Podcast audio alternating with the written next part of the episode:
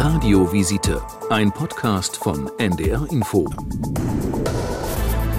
Wenn man mit der Zeit alles irgendwie dunkler sieht, die Konturen verschwimmen, einen Licht im Dunkeln stark blendet, dann kann das am sogenannten grauen Star liegen. Das ist weltweit die häufigste Augenerkrankung. Maren Klemm ist Professorin für Augenheilkunde am UKE in Hamburg. Ich habe sie gefragt, was genau grauer Star ist. Der graue Star ist eine Trübung der Linse. Und das ist im Grunde genommen keine Erkrankung, sondern eine ganz normale Alterserscheinung. Jeder Mensch bekommt irgendwann einmal den grauen Star. Der eine bekommt ihn früher, der andere später, weil das ist so ein bisschen familiär bedingt, aber es ist ein ganz normaler Alterungsprozess der Linse, die sich im Auge befindet. Wie entsteht denn diese Eintrübung? Das entsteht einfach durch degenerative Prozesse, die im Auge ablaufen. Also die Linse beginnt sozusagen schon zum Zeitpunkt der Geburt immer dicker und größer zu werden.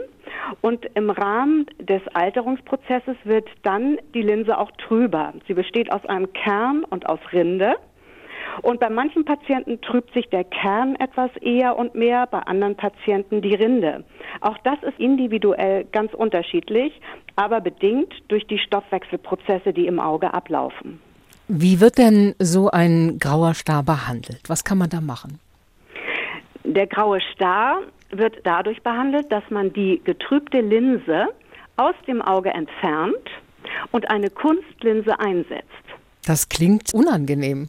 Das ist es aber tatsächlich wirklich nicht. Es ist die am häufigsten durchgeführte Operation auf der Welt überhaupt und in der Regel dauert sie so um die 10, 15 Minuten und kann in örtlicher Betäubung durchgeführt werden. Man macht nur ganz kleine Schnitte im Auge und durch eine ganz tolle Technik, die wir heutzutage zur Verfügung haben, den Ultraschall, kann man den dicken Kern der Linse einfach mit dem Ultraschall zertrümmern, muss ihn dann nur noch absaugen, saugt dann noch die Rinde ab und dann kann die Kunstlinse in diesen übrig gebliebenen, jetzt leeren Kapselsack hineingeschoben werden. Und wie lange dauert das, bis man dann mit dem Auge wieder sehen kann? Manche Patienten haben so viel Glück, dass sie gleich am nächsten Tag wieder sehr gut sehen können. Manchmal kommt es allerdings zu einer kleinen Trübung der Hornhaut, die über ein paar Tage anhalten kann. Aber spätestens nach zwei, drei Tagen kann man in der Regel wieder sehr gut gucken. Ist denn so eine Operation mit Austausch der Linse wirklich die einzige Möglichkeit, um grauen Star zu behandeln? Ja, das muss man wirklich sagen. Die Linse wird ja trübe und durch dieses Trübe kann das Licht nicht mehr ins Auge gelangen. Und da gibt es keine andere Möglichkeit, als diese Trübung zu entfernen. Und wenn jetzt jemand sagt, ähm, ich will mich aber nicht am Auge operieren lassen und gar nichts machen lässt? Ja, dann kann man leider da äh, nicht zu einer Sehverbesserung kommen.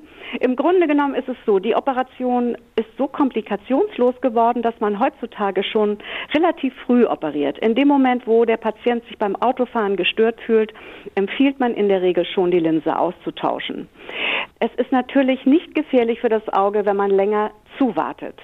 Gefährlich wird es erst dann, wenn der graue Star sozusagen reif ist. Das heißt, die Linse ganz knallweiß durchgetrübt ist. Dann ist man quasi auf dem Auge blind.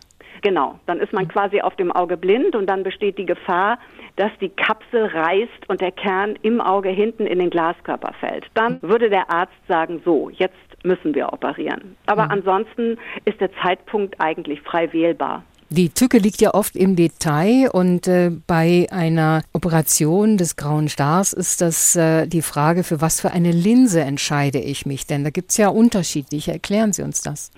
Ähm, also die normale Linse, in Anführungsstrichen sage ich einmal, ist die monofokale Linse. Das ist eine Linse, die so für das Auge berechnet wird, also ganz individuell für den jeweiligen Patienten, dass der Patient damit in der Ferne ohne Brille sehen kann. Weil das ist er ja im höheren Alter auch gewohnt, dass er in der Ferne ohne Brille schaut und für das Lesen eine Lesebrille braucht.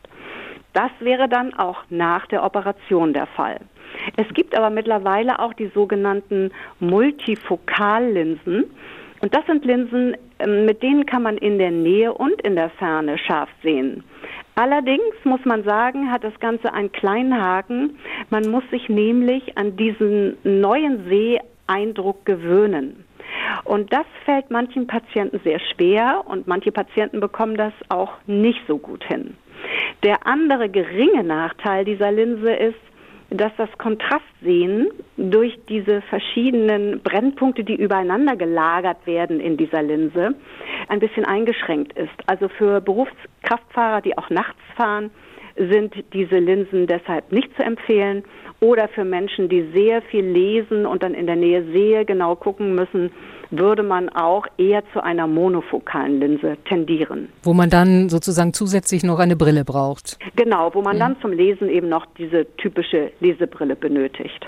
Und diese Multifokallinsen, die stelle ich mir so ähnlich wie Gleitsichtbrillen vor. Ähm, ja, nur bei der Gleitsichtbrille ist es so, wenn man in die Ferne guckt, guckt man in den oberen Teil der Brille und zum Lesen in den unteren Teil. Bei dieser Multifokallinse guckt man immer durch die Mitte und das Gehirn muss lernen, das Bild, was man sehen möchte, wahrzunehmen und das andere Bild, was davor oder dahinter liegt, wegzudrücken. Wenn ich jetzt ähm, eine Gleitsichtbrille habe und merke, ich komme damit nicht klar, kann ich ja sehen, dass ich mir eine andere Brille verschreiben lasse. Wie ist das denn, wenn ich mich für eine Multifokallinse entschieden hatte und da merke, das klappt aber nicht, das geht nicht? Kann man dann so eine Operation wiederholen? Ja, also man muss sagen, wenn eine Kunstlinse im Kapselsack ist, dann schwimmt sie erstmal in dem Kapselsack äh, völlig locker rum, weil die eigene Linse größer ist als die Kunstlinse. Man kann also in den ersten Wochen durchaus eine Kunstlinse noch wieder aus dem Auge herausholen. Das ist nicht problematisch. Überhaupt gibt es auch äh, manche monofokalen Linsen, die sich auch nach ein, zwei Jahren noch entfernen lassen. Aber das ist äh, von Fall zu Fall unterschiedlich. Ich habe gelesen, dass man diese Multifokallinsen zum Teil selber finanzieren muss. Ist das immer so oder gibt es da auch Ausnahmen? Also in der Regel ist das äh, tatsächlich so. Ich habe Sie aber auch richtig verstanden. Es gibt Situationen, wo Sie sogar empfehlen, diese Standardlinsen, also monofokale Linsen zu nutzen. Ja. Durchaus. Also zum Beispiel, wenn ich jetzt eine Makuladegeneration habe oder wenn ich an einem Glaukom leide, dann empfehlen wir von vornherein eher die monofokalen Linsen zu nehmen, weil wie gesagt, die multifokalen in der Sehqualität nicht ganz die Schärfe aufweisen, die die monofokale Linse bringt. Und bei diesen genannten Erkrankungen habe ich ja sowieso schon eine Sehminderung. Die möchte ich natürlich in keiner Art und Weise noch schmälern. Radiovisite, ein Podcast von NDR Info.